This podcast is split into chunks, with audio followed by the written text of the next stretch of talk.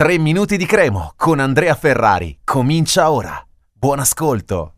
Fino a ieri pomeriggio 875 biglietti venduti per il settore ospiti del Garilli per la partita di domani, numero che è destinato ad aumentare anche nella giornata di oggi.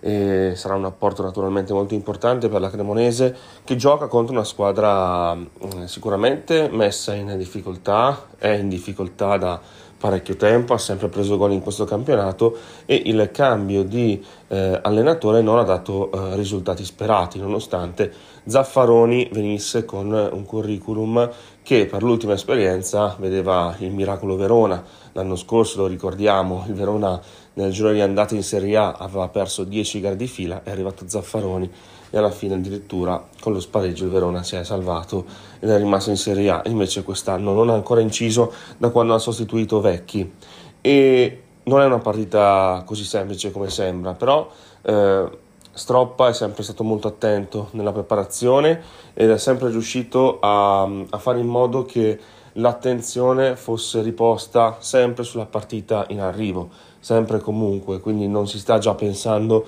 alle partite più scontri diretti, diciamo, eh, che arrivano da qua a fine giro di andata, quindi quella del 23 con il Modena e quella del 26 con il Palermo. C'è davanti questo ostacolo Feral Pisarò, eh, che sulla carta ovviamente è più debole rispetto alle squadre che ho appena citato, eh, e la Cremo deve far suo eh, questo incontro, questo match, eh, per eh, portarsi il più possibile vicino alla zona promozione diretta e magari arrivarci, perché no, eh, proprio con la fine del girone di andata, quindi quando arriva la sosta. Eh, per quanto riguarda la formazione, già ne parlavamo nelle, nelle scorse puntate del podcast, eh, è chiaro che Bertolacci è tornato a disposizione, quindi sicuramente sarà tra i convocati, ma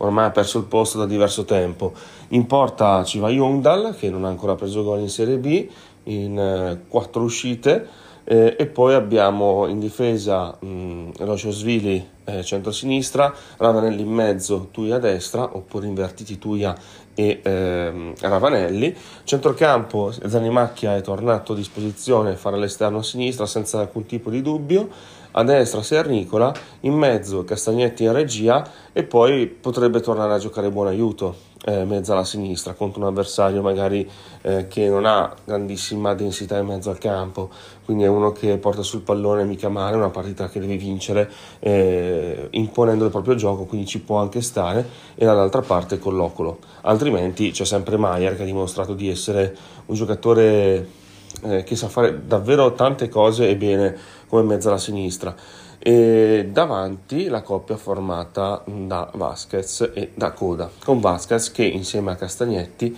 e anche Pichel